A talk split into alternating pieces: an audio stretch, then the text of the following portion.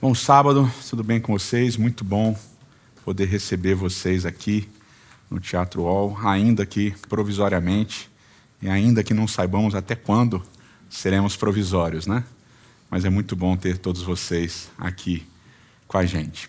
A gente começou uma nova série semana passada, Os Discípulos e o Reino, falando sobre esse sermão é, inaugural, impactante é, o Sermão do Monte. E a gente falou um pouquinho semana passada sobre as bem-aventuranças. E uma das coisas interessantes nesse sermão de Jesus é a maneira como Jesus ele vai construindo a narrativa, é, a sua fala, a partir de molduras. Né? E a gente viu semana passada que tem uma moldura muito clara, muito aparente no, no, nas bem-aventuranças, que é deles é o reino dos céus. Jesus começa a primeira bem-aventurança dizendo: Bem-aventurados os pobres de espírito, porque deles é o reino dos céus. E na oitava bem-aventurança, ele diz: Bem-aventurados aqueles que são perseguidos por causa da justiça, porque deles é o reino dos céus. E a gente viu justamente que essas duas bem-aventuranças têm o verbo da promessa no presente. Né? Então ele acaba formando uma moldura. Deles é o reino dos céus. Mas a gente tem outras molduras acontecendo aqui no Sermão do Monte que são importantes para a gente entender. E uma dessas molduras que eu queria começar falando com vocês hoje é o finalzinho das chamadas bem-aventuranças e a continuação do texto. Porque a última, a oitava bem-aventurança diz: Bem-aventurados são os perseguidos por causa da justiça, porque deles é o reino dos céus. E aí Jesus então se volta para aqueles discípulos deles e diz, dele e diz: Bem-aventurados são vocês, quando por minha causa vocês forem injuriados, perseguidos e mentindo disserem todo mal contra vocês. Regozijai e exultai, porque grande é o vosso galardão nos céus, pois assim perseguiram os profetas que vieram antes de nós. Então ele fala: vocês vão ser bem-aventurados quando vocês forem perseguidos. Bem-aventurados os perseguidos por causa da justiça, e bem-aventurados vão ser vocês, porque vocês vão ser perseguidos. Isso é uma realidade que Jesus está dizendo. Vocês vão ser perseguidos. É um fato. Vocês vão ser injuriados, vão falar mal de vocês. E não adianta você achar que vai passar pela vida seguindo a Cristo e ninguém vai falar mal de você que ninguém vai dizer falso testemunho contra você, que ninguém vai dizer que você é herege e apóstata. Não adianta. Quando você passar por essa terra seguindo a Jesus, vão falar mal de você, vão te perseguir por causa do reino. E Jesus continua falando, a gente falou isso semana passada, vocês são o sal da terra, e se o sal ficar louco, ou seja, se o sal deixar de ser aquilo que o meu discípulo deve ser, não adianta para nada. Vocês também são a luz do mundo. E vocês precisam brilhar, resplandecer. E no verso 16 ele diz: Assim brilha a luz de vocês diante dos homens, para que eles vejam as boas obras e glorifiquem a vosso Pai que está nos céus. E aí vem a ideia de obras, né? Ou seja, você vai brilhar, você vai brilhar para as pessoas, você vai ser a luz do mundo, você vai emanar a luz para as pessoas, né? E não é uma luz mística e misteriosa, é a luz das suas obras. E quando a gente fala de obras, o que a gente pensa na hora? Na hora a gente pensa na lei.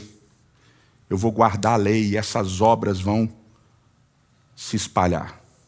Essas obras vão iluminar as pessoas. Quando eu guardar a lei, quando eu fizer tudo que está na lei, ao guardar essa lei, as pessoas vão olhar para minhas obras, as obras da lei que eu faço, e isso vai iluminar o caminho delas. Se eu guardar a Torá, se eu guardar os ensinos do Antigo Testamento, e aqui a gente está falando do Antigo Testamento, porque na época de Jesus não tinha Novo Testamento, então, se eu guardar tudo que está escrito, então eu vou iluminar as pessoas, a minha luz vai brilhar. E Jesus continua falando exatamente sobre isso. Ele vai dizer, verso 17: Não pensem que eu vim revogar a lei e os profetas. Eu não vim para revogar, eu não vim para abolir, eu não vim para anular, eu vim para cumprir. Porque em verdade, em verdade vos digo, até que o céu e a terra passem, nenhum i, nenhum tio jamais passarão da lei, até que tudo se cumpra. Então eu vim para cumprir a lei, eu vim para ser a lei encarnada, eu vim para executar as obras da lei. Eu não vim abolir a lei, eu não vim mexer na Torá de vocês. E aí ele cita, né, profeta do Antigo Testamento, dizendo que seca-se a ervas, cerca-se a erva, cai a sua flor, mas a palavra do Senhor permanece eternamente. Então ele diz: Olha, nada vai ser tirado, fiquem tranquilos.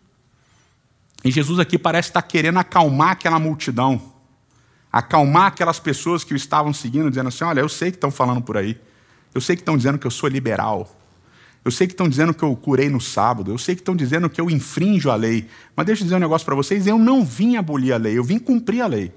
A lei é extremamente importante, nada pode ser tirado, nada pode ser acrescentado. A lei é vital. Eu vim cumprir a lei. Eu não estou contra a lei. Eu vim cumprir a lei. Mas aí vem o plot twist, né? a mudança de narrativa. Verso 20. Vamos ler o 19, que é importante né, para reforçar o que Jesus está dizendo. Aquele, pois, que violaram destes mandamentos, posto que dos menores, assim ensinar os homens, será considerado mínimo no reino dos céus. Por aquele que os observar e ensinar, será considerado grande no reino dos céus. Cumpra a lei. E o plot twist, a mudança de narrativa, verso 20. Porque vos digo que se a vossa justiça não exceder em muito a dos escribas e fariseus, jamais vocês entrarão no reino dos céus. Eu vim guardar a lei, eu vim cumprir a lei, eu encarnei a lei, eu sou a lei, eu sou Jesus, eu sou filho de Deus, eu sou filho do homem. Eu vim cumprir tudo que foi dito a meu respeito, eu vim cumprir tudo que foi escrito no Antigo Testamento. Mas deixa eu dizer uma coisa para vocês. Se a justiça de vocês não exceder muito a justiça dos escribas e fariseus, vocês não entrarão no reino dos céus. E aqui tem uma questão de discurso importante, porque quem acusa de Jesus de ser herege, de ser apóstata? Quem acusa Jesus de ser um endemoniado, de comer com glutões, de ser um beberrão? Quem acusa Jesus de quebrar a lei? Os escribas e os fariseus. E nesse nessa mudança aqui no discurso, nessa insight, nesse, nessa mudança de perspectiva, Jesus diz: Olha, eu vim guardar tudo, mas deixa eu dizer um negócio para vocês. A justiça de vocês precisa exceder a justiça dos escribas e fariseus. E quem eram os escribas e os fariseus? Os fariseus e os escribas eram aqueles preocupados com a lei, com a Torá, com a guarda da lei, com a guarda da Torá. Vão enumerar 613 mandamentos que precisam ser guardados, que devem ser observados por todo e qualquer judeu.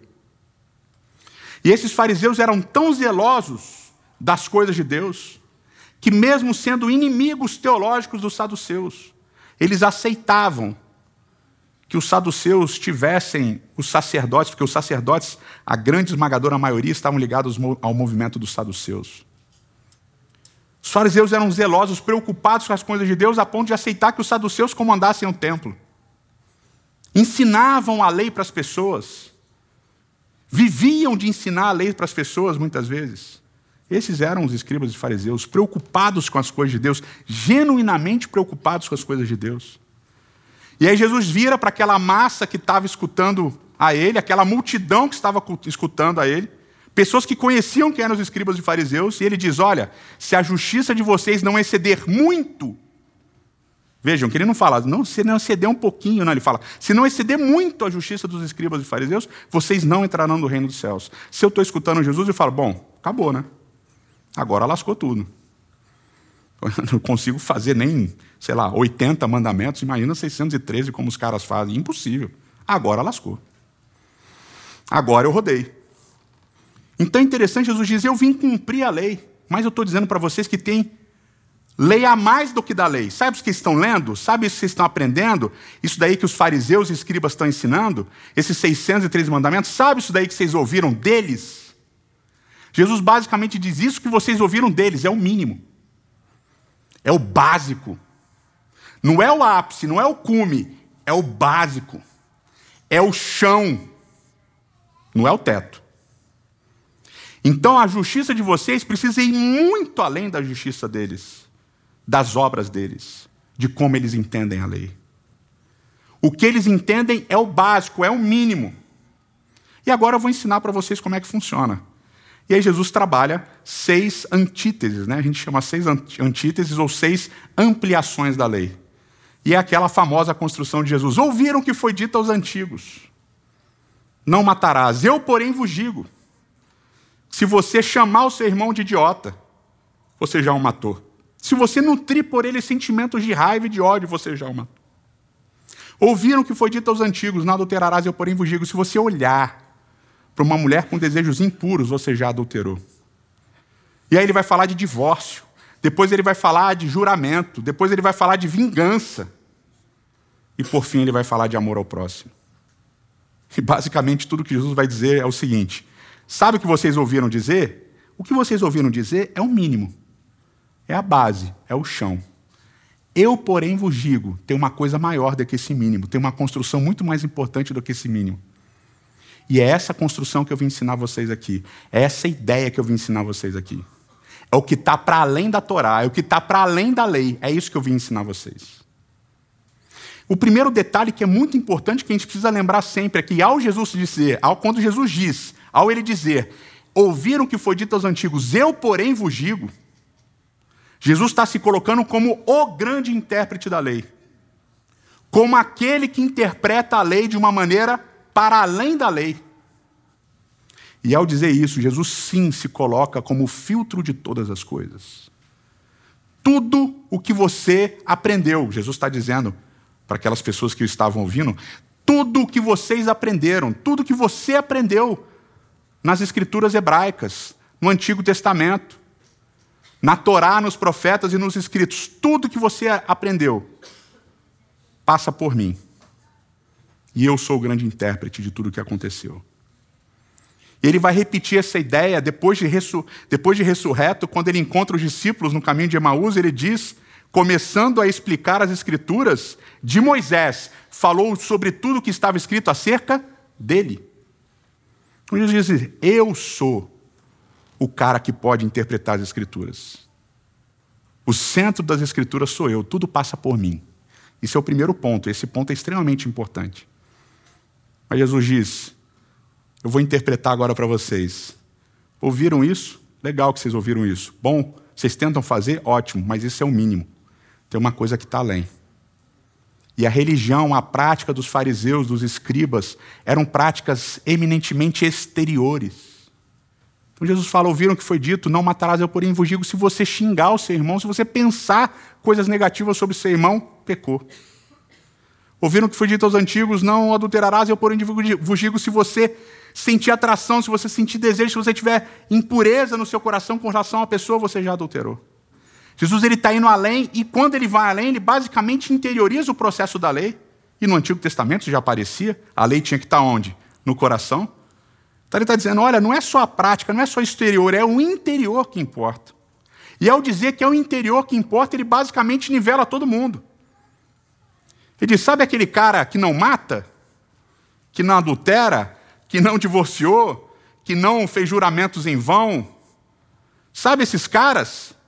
Eles pecaram também, porque eles tiveram desejos impuros, eles falaram, chamaram alguém de idiota, eles chamavam os samaritanos de filhos do demônio, né?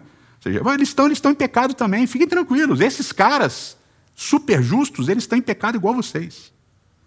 Está todo mundo em pecado. Então ele coloca a lei num nível que é basicamente nivelador de todos nós. Todos pecaram e todos carecem da glória de Deus. Acabou. Sabe esses nivelamentos que vocês fazem? O mais bonito, o mais santo, o mais puro, que senta na frente nas sinagogas aquele que todo mundo olha e fala: nossa, esse é demais, esse é filho de Deus, esse ganha estrelinha no caderno de Deus. Sabe esse cara? Esse cara é igual vocês. O que ele faz é o mínimo. E agora que eu estou explicando para vocês que tem muito mais do que o mínimo, vocês vão ver que ninguém está além desse mínimo. Não chega nem no mínimo, imagina o resto. Imagina o resto. E aí vem a questão da moldura. Lembra que eu falei para vocês da moldura? Ele fala: Bem-aventurados são vocês quando vocês forem perseguidos, por causa da justiça, por causa da prática da lei, da prática da justiça, porque vocês vão ser perseguidos ao guardarem a lei, ao praticarem a justiça que eu estou ensinando para vocês. E que justiça é essa que Jesus está ensinando para eles? Jesus está dizendo: Bem-aventurados os pobres de espírito, os mansos de coração, os puros de coração, os mansos, os misericordiosos. Bem-aventurados os que têm fome e sede de justiça. Quando vocês forem assim, vocês vão ser perseguidos. Quando vocês descobrirem que o que está escrito é o mínimo, tem muito mais para além do que está escrito, vocês vão ser perseguidos. E aí ele retoma a ideia de perseguição no finalzinho dessa ampliação da lei, lá no verso 40 e 3 em diante. Ele diz: Ouvistes o que foi dito aos antigos: amarás o teu próximo e odiarás o teu inimigo. Eu, porém, vos digo: amai os vossos inimigos e orai pelos que vos perseguem, para que vos torneis filhos de vosso Pai Celeste, porque Ele faz nascer o sol sobre maus e bons e vir chuva sobre justos e injustos. Então ele retoma a ideia de perseguição e ele diz agora: sabe, vocês vão ser perseguidos. Vocês serão perseguidos por causa da prática da justiça do que eu estou ensinando para vocês. E o próprio Jesus vai passar por isso. Vai ser acusado de herege, de apóstata, Jesus vai ser acusado de beberrão, de glutão, como eu falei para vocês. Ele vai passar por tudo isso. Ele vai ser crucificado injustamente por coisas que ele não fez, que ele não disse. E na cruz ele diz: Pai, perdoa-os, perdoa-os, porque eles não sabem o que fazem. E ele diz: Vocês ouviram o que foi dito aos antigos: Amarás o teu próximo, odiarás os teus inimigos. Mas eu digo para vocês: amem aqueles que vos perseguem. Vocês serão perseguidos por causa do evangelho. Amem aqueles que vos perseguem. E nessa moldura, Jesus está indo contra toda e qualquer inclinação da nossa natureza quando vocês forem difamados, quando vocês forem injuriados, quando mentirem acerca de vocês, quando perseguirem vocês, quando caluniarem vocês, amem essas pessoas. Amem essas pessoas. Muito radical. Jesus está ensinando para a gente que existe a lei, mas existe uma coisa muito mais radical do que a lei, que é amar aqueles que, por causa da lei, perseguem as pessoas, caluniam as pessoas, destroem a reputação das pessoas e muitas vezes matam pessoas. Existe alguma coisa muito maior do que a lei, esse muito maior do que a lei é o amor. E aí vem uma outra moldura, que é uma moldura muito pequena. E é muito interessante como Jesus vai construindo o raciocínio, como Mateus narrou, obviamente, porque é muito brilhante. Além dessa moldura da perseguição, tem uma outra moldura. Porque no verso 20 ele diz assim, ó, capítulo 5, verso 20: Porque vos digo que se a vossa justiça não excederem muito a dos escribas e fariseus, jamais entrarão no reino dos céus. Ele usa a palavra periceu, a palavra grega periceu, exceder, ir além. E ele retoma a mesma palavra no finalzinho. Capítulo 5, verso 46 diz: Porque se amardes o que vos amam, que recompensa vocês têm? Não fazem os publicanos o mesmo? Verso 47. E se saudardes somente os vossos irmãos, no que vocês excedem? Não fazem os gentios também o mesmo? Portanto, portanto sede vós perfeitos, como perfeito é o vosso Pai celeste. Se vocês amarem apenas aqueles que amam vocês, no que vocês estão excedendo? Primeiro, a vossa justiça precisa exceder e muito a justiça dos escribas e fariseus. Se vocês amarem apenas aqueles que vos amam, no que vocês estão excedendo? Essa moldura, início de um discurso, final de um discurso. No que você vai exceder os escribas e fariseus, segundo Jesus? No amor. No amor demonstrado não por aqueles que amam você, mas no amor demonstrado por aqueles que perseguem você, que odeiam você, que intentam todo o mal contra você, inclusive aqueles que tentam te matar. O que excede a prática da justiça da lei? O amor. O que excede o entendimento da lei? O amor. Qual é a interpretação que está além da lei? O amor. Essa é a construção que Jesus está fazendo aqui. Os meus discípulos vão ser conhecidos pelo amor que eles demonstram. Não apenas uns para com os outros, mas também para com aqueles que os perseguem, os oprimem, os humilham, os maltratam e até os matam. Porque o que excede a prática da justiça dos homens é o amor. Jesus diz, basicamente resumindo, eu não vim abolir nada, eu não vim mudar nada, continuem fazendo tudo, Mas eu digo que tem uma coisa muito mais importante para vocês. Eu digo para vocês que existe o amor. Para além da lei, existe o amor. Para além de tudo que vocês aprenderam, existe o amor. E quando vocês amarem até aqueles que perseguem vocês, vocês entenderão o que é o reino de Deus. E vocês serão perfeitos, como perfeito é o vosso Pai. É o amor que excede todas as coisas.